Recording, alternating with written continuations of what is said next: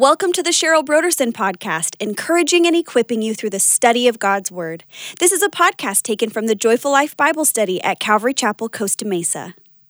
Have you ever noticed that God is unconventional? He never quite works the way that we expect Him to work. But we find later, oh, actually, your way was better. You know, we sing that song, Your Way is Better, because it is we find that God works in the best way. Oswald Chambers said if there was a better way to do it, that would be the way God would do it. But he always chooses the best way. His way exemplifies the greatest grace. It always highlights his incredible grace, and it always brings attention to his reality his reality, because it tends to be that all other doors are closed. His reality and His goodness. God will, and this you're not going to like, but it's true. God will allow us to walk into perplexities, dilemmas, and desperate places. He will actually lead us, drop us off, send us into these places. I think of John chapter 6, after the feeding of the 5,000. And I think the disciples were like, Can we leave? Can we leave? Can we leave? And I think Jesus said, Go ahead, go. I want you to go. And they're like, Without you? Yeah, go across the other side of the lake. He sent them into the middle of the sea. Well, he sent every person home. I think Jesus had a last word for everybody who had come and eaten of the loaves and fishes. And so Jesus then goes up to the mountain to pray. The disciples, they're thinking, oh, we're going to get home before dark. And they're rowing and they're trying to get across to get home. And Jesus looks out from this mountain and he sees them stuck in the middle of the Galilee. And it says the wind was against them, the storm was against them. So, what would you expect Jesus to do? Maybe to calm the storm from the mountain, right? He did that before on the boat, right? So what's he going to do? Did you ever think that he would walk on the water to the boat? Did you ever think that would be like, oh, this is the way of Jesus? So unexpected. Let me tell you this the disciples didn't expect it. In fact, they screamed and said, It's a ghost. And Jesus said, Do not be afraid, it's me. And they're like, Oh, course, we know Peter said, Lord, if it's you, tell me to come out. So Jesus says, Okay, come on. And Peter goes out and he's walking towards Jesus. And then when he realizes, I don't walk on water, I don't do this kind of thing, and he took his eyes off Jesus, he sunk. But the main point is, Jesus sent them out into that storm. He allowed uh, this to happen. Life is full of perplexities, questions. Why? Why? It's full of dilemmas. I don't know what to do. And it's full of desperate places. There's nothing left, there's no hope left. Too often, rather than asking God for direction, we are fix it women, right? We're going to fix it. There's a song that used to go that my kids used to listen to I'm going to fix it. I'm going to fix it. You know, and we're fix it. You've got a cold? Take more vitamin C. And not only that, I found this other vitamin that you can take. You know, you you you you're having trouble with your husband. Here, I've got this book. It set others free in their marriage, or listen to this podcast. You know, you're cold, let me get you a sweater. You're thirsty, let me get you a cup of water. You're hungry, let me give you a great recipe.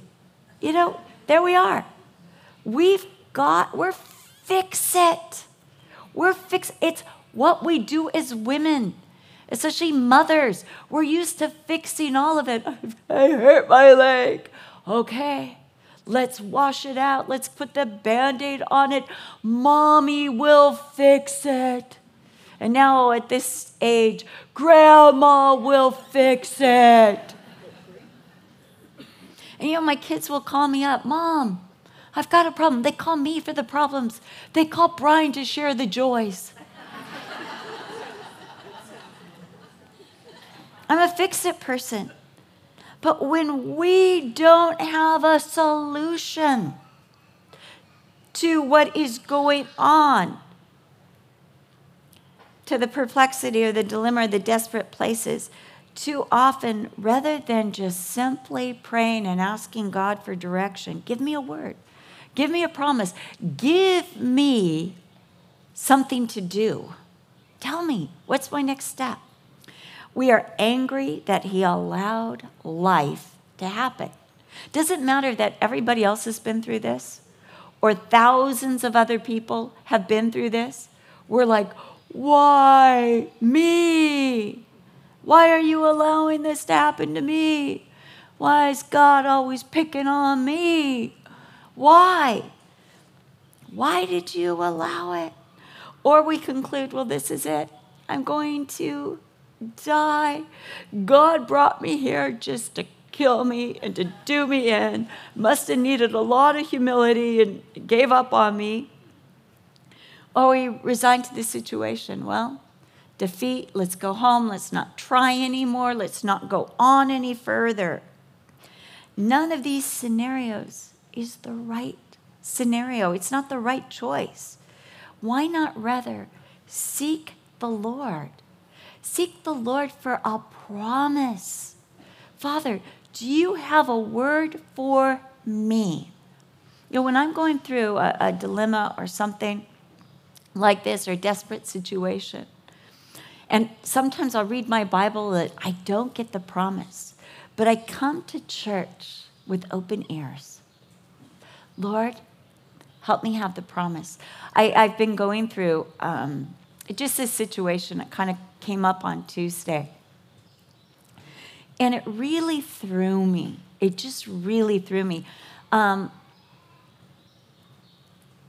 and I didn't exactly, I, I just was like, Lord, why is this persisting?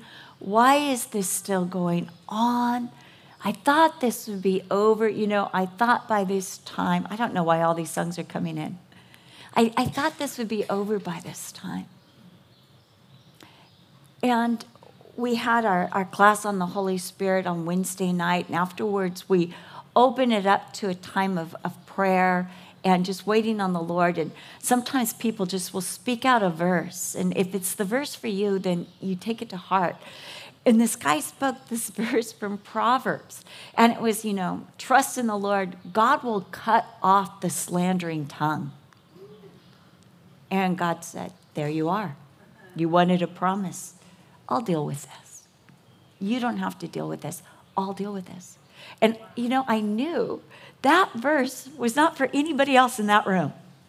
That was mine because the issue was slander. I'm so tired of the slander. God will deal with it. I don't have to deal with it. And I'm standing in that. And you know what my direction is? Don't answer it back. Don't defend yourself. Just give it to God. And that's that's it. That was my promise. But see, promises always come with a directive too. It's like God saying, I'll take care of it. You don't use your mouth. you know, this is not for you to defend yourself or to talk about how much they're a slander. You know, could I just say, so and so is a slander? And the Lord's like, no. Trust me. Trust me. Hi, Robin. This is a situation that we observe in 2 Kings chapter 3, and I will say, this is one of my favorite passages. I cannot tell you how many times God has met me in this very place, in this very chapter. I find there's certain chapters in the Bible that are like going back to your favorite restaurant and you know exactly what you want to order, right? Or you go back to your favorite restaurant and you're like, oh, the food was so good last time. I'm going to try something new, knowing it's going to be just as good. And that's when you're in the chapter, maybe there's a new way of seeing it or a different angle that the, that the Lord wants to take you in as you look at that place in the Bible. This is one of those for me. God always meets me here. So we have the story of Jehoram, the son of Ahab, and he was the brother of Ahaziah. We read about Ahaziah in 2 Kings chapter 1. He's the brother that died, he fell through the lattice. Now, Jehoram is the king. He probably never knew he was going to be king. It was like King Henry VIII never knew he was going to be the king. It was supposed to be his brother. And then um, when his brother died, he was the king. Or King George. Edward was supposed to be the brother. You're Like, who are these people? Never mind. Um, and he, he has done this good thing. He's gotten rid of the sacred altar to Baal that his father had built. Sacred, what does that mean? It was off limits, it was untouchable. But he did get rid of the sacred altar to Baal. But he still persisted in the sense of the first king of Israel, which was Jeroboam, first king of the northern kingdom, Jeroboam, when he set up the calf in Bethel and one in Dan and said, Israel, these calves are your God. They're the ones that delivered you from Egypt. And why did they set up this alternative form of worship? Because they didn't want the people of Israel going back to Jerusalem to worship the Lord at the temple that God has sanctioned. And they thought if the people go back to Israel, they'll go back to the dynasty of David and we will have no claim to rulership. So they created this nationality all around the religion of worshiping the calf. And Jehoram persisted in that. Perhaps he persisted in that because of insecurity. But we know this that he believed, and we will get a little to this, he believed in the Lord and even felt like the Lord was leading him, but he didn't have faith in the Lord. And there's a difference there. So, after the death of his brother, during the transition of leadership in Israel, Moab sees a weakness in the kingdom and decides at that time to rebel. They are tired of giving Israel a 100,000 lambs a year and a 100,000 uh, lambs worth of wool. Say that fast. 100,000 lambs worth of wool.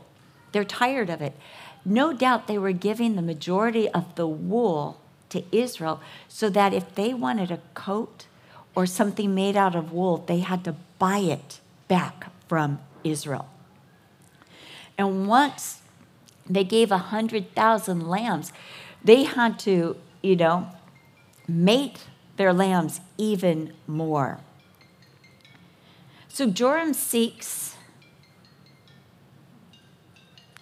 you might want to just answer it. Okay.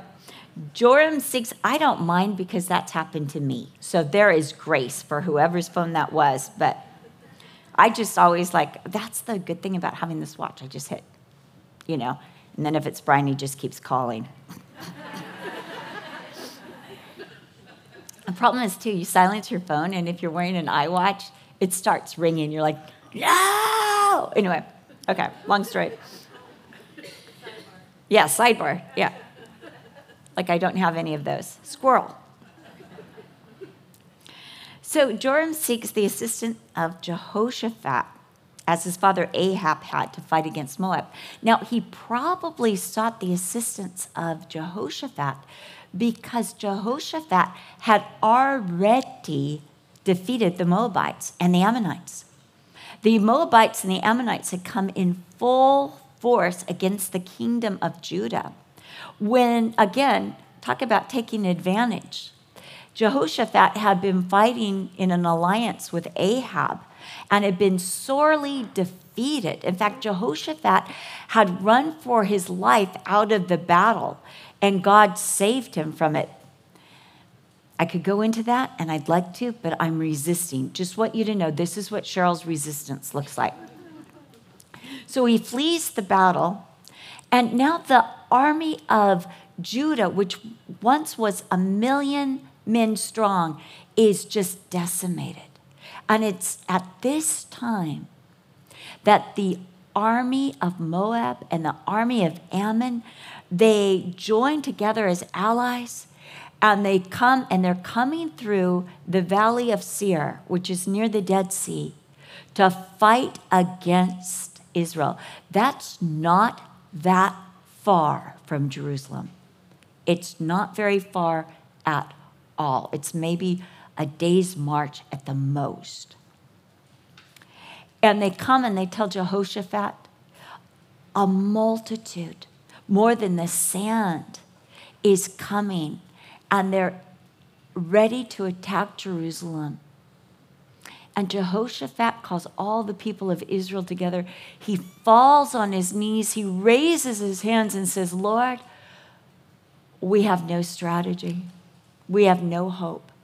This is desperation. But our eyes are on you. You're our only hope. And at that point, a prophet named Jahaziel, who's out of the choir, stands up and says, You don't have to fight this. The Lord says, Stand still and see the deliverance of the Lord. You'll go in, God's going to deal with the enemy. And then Jehoshaphat speaks to the people and he says this Believe in the Lord your God, and you shall be established. Believe his prophets, and you shall prosper. And so, on that word from Jahaziel, they put the musicians in the front of the army, something you never do. And they march towards the Moabites and the Ammonites. And when they get to the valley of Seir, they realize that God had gone before them. And the Moabites and the Ammonites, because of God, had turned on each other and killed every last one of them. And so they said they were three days in collecting the spoil. Spoil would be gold and silver and wine and um, the cattle and the lambs, all of that. So now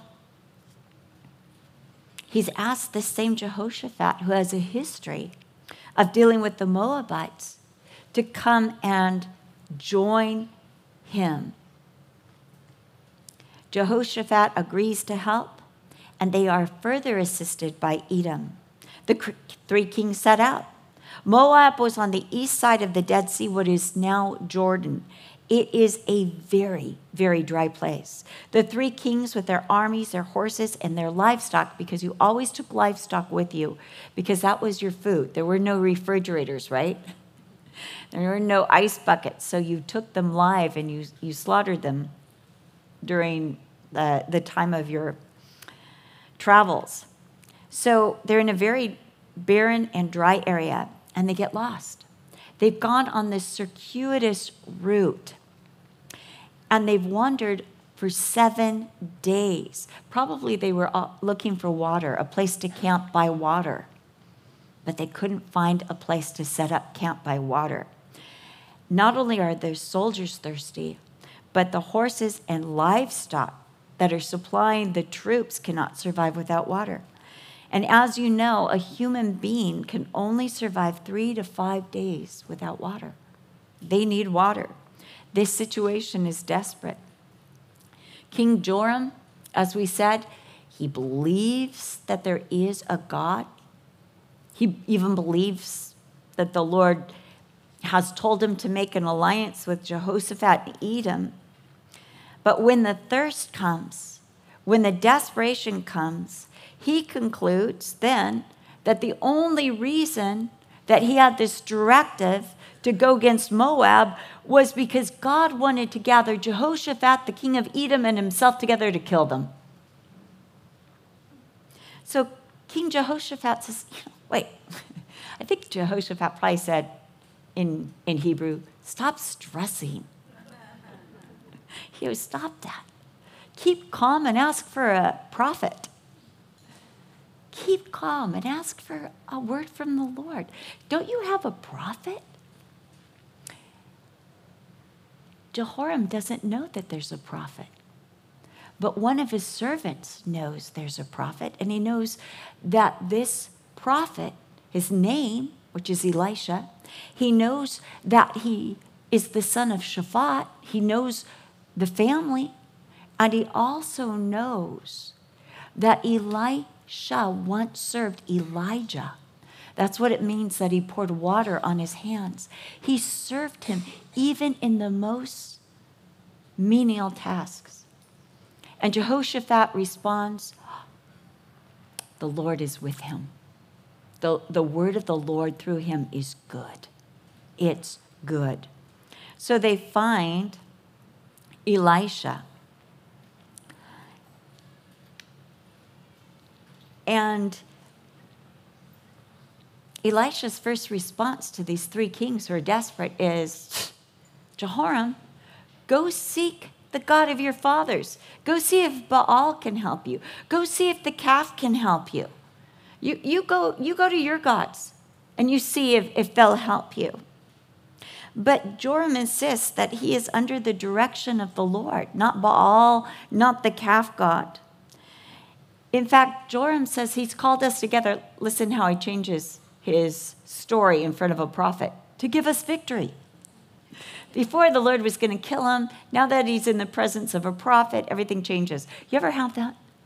Like, you know, they know you're a Christian, so they totally change their attitude. I was I used to belong to Curves, and I remember I would go in there, and there was one girl who was just talking about the most obscene things ever. And she happens to find out I'm a Christian. Um, it's a long story. I'm restraining myself, but she finds out I'm a Christian. And every week after that, she comes in going, You guys, let's pray to St. Christopher today for da da da. Let's pray for this saint. And I'm like, She still doesn't quite get it, you know? But she, she got very religious when she found out that I was a Christian and a woman of prayer. So Elisha proclaims, As the Lord God lives before whom I stand, before anything else, before any word that will come after this, he first makes it known that he is under the authority of God. And the certainty of his word is because he is one who always answers to the Lord. And the Lord lives. I love this identity to say, look, I answer to the Lord. When people have problems, I just say, you know what? It's not my word, it's the word of God. I answer to the Lord. Elisha agrees to seek the Lord because of Jehoshaphat. Jehoshaphat is a godly king. And it's Jehoshaphat who always, we find through the scripture, wants a word from the Lord and trusts the word of the Lord. I think that Jehoshaphat was the sanctifying presence of those kings. Without Jehoshaphat, there was no assurance of victory. I, I think of Joseph who the house of Potiphar was blessed because Joseph, this godly man, was in the house. And then later, the Pharaoh was blessed because of Joseph. Earlier, his father Jacob had been in the house of his uncle Laban, and Laban recognized that the blessing in his life was all due to the presence of Joseph. Uh, sorry, Jacob. When we come to the New Testament, it's interesting because Paul says, don't let the non Christian, um, don't let the Christian wife depart from her non Christian husband just because he's not a Christian. But if he's willing to stay with her, let her remain. The same thing goes for a man. He's not supposed to leave his wife just because she's not a Christian. Let him stay because by their presence, the house will be sanctified. The house will be blessed. The attention of the Lord will be riveted on that house. So here we have Jehoshaphat, which is the sanctifying presence. Elisha then calls for a musician, and there is so much to explore here, and I'm not going to. This is resistance again, because I don't want to keep you longer than I should. But the power of music is so powerful. And the power of music has this quality that it makes you want to worship. And I believe that's why people worship the Beatles. And they worship, you know, uh, Madonna, or they worship anyone who sings to them, whose words resonate with an experience that they've had, right? We've all seen that. We see in 1 Samuel 16 23 that when Saul had an evil spirit, David was called to play music to him so that the evil spirit would depart. Music is powerful. I know that at one point Brian was going through a deep depression. It was because of a sickness that he had. And we just kept music playing in our house constantly. Christian music that reminded us that the Lord is real, that He's on the throne. So Elisha calls for this music and he begins to prophesy. Thus says the Lord, make this valley full of ditches. For thus says the Lord, you will not see wind, nor shall you see rain, yet this valley shall be filled with water, so that you, your cattle, and your animals may drink. And this is a small thing in the sight of the Lord. He will also deliver the Moabites into your hand. Here is a promise that comes with a caveat. God says, I'll bring the water, but you need to dig the ditches. God will supply by unconventional means you won't see it coming.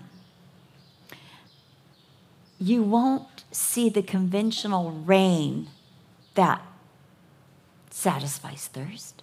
You won't have a storm or wind that can blow the water in. No. God's going to work by an unexpected means. And He doesn't tell them by what means. He doesn't say, you know what? It's going to come by the way of Edom and it's going to flood this valley. He doesn't tell them. And some of you may ask, well, what did happen? We don't know. God brought it. What if God just brought it miraculously, sent it straight from heaven to them? We don't know. We don't know. But God wants to work unconventionally, where it cannot be done by men that we need God to intervene. Lord, if you don't come through, so that what? We realize, God, you're real. You love me. You care. We need those times because otherwise we begin to doubt we do. There's a world that tells us everything has a material cause. So we need, we need these times of desperation. It's a small thing for God to provide water in the desert and to a large company and to all the animals. Think about it God supplied water for Israel in the same wilderness for over a million people for 40 years. God's like, oh, I'm super good at this. One time they got it from a rock. God is so good. This is a small thing. But without the ditches being dug, they'll have only a flood with no way to drink. It'll be a waste of God's work. If they don't obey, God will still come through. But the water that God comes through with will be wasted. The next morning, when the grain offering was being offered, something that was done before battles that we read about in 1 Samuel 13, suddenly water comes pouring down from the way of Edom. Unexpected, a flash flood, but they are prepared. They are not washed away by it, it is not wasted. They are prepared because they dug the ditches. So the water, instead of becoming a disaster, becomes a source of refreshment and of life. And this same water that is refreshment and life to Moab becomes deception and death. Because Moab looks at this valley and they see the reflection of the sun on these ditches. And they think, oh, look at all that blood. Israel and Judah and Edom must have turned on each other. Remember, that was their prior, ex- prior experience in Second Chronicles 20. Ammon had turned on Moab, Moab had turned on Ammon, and they had destroyed themselves. So Mount Moab is saying, Look at this, same situation. And so they mustered anyone they could because they really didn't have an army like they had had previously. So they got every man and they went into this valley and said, To the spoil. You see, they, they thought they could have the same experience that Jehoshaphat had. They thought, oh, this is what happens. but no, Jehoshaphat's experience was because of God. I think of the trials you survive, and non believers are seeing it and they're thinking, oh, I'll just do what they did. Doesn't work for them. Works for us because we have the living God, because we're obeying His directives. I think about how the sea parted and Israel walked through on dry land, but wasn't the same for Pharaoh and his company, was it? Because they did not have the Lord God with them. So as Moab sees this, they go running in for the plunder, only to be defeated. Israel is victorious. So as we look at this, story, we have to ask ourselves what is my reaction to perplexity? What is my reaction to a dilemma? What is my reaction to a desperate situation? Am I more like Joram, Jehoram, or am I more like Jehoshaphat? What am I doing when things get desperate? Am I saying, Lord, why? Do you want to kill me? Why are you allowing this? Do you resign to the situation? There's no hope. Might as well go home. I'm not going to try doing anything for the Lord again. Doesn't pay. Or do we choose to be like Jehoshaphat and seek a promise from the Lord? Lord, what do you have to say about this situation? What do you want to tell me about this situation?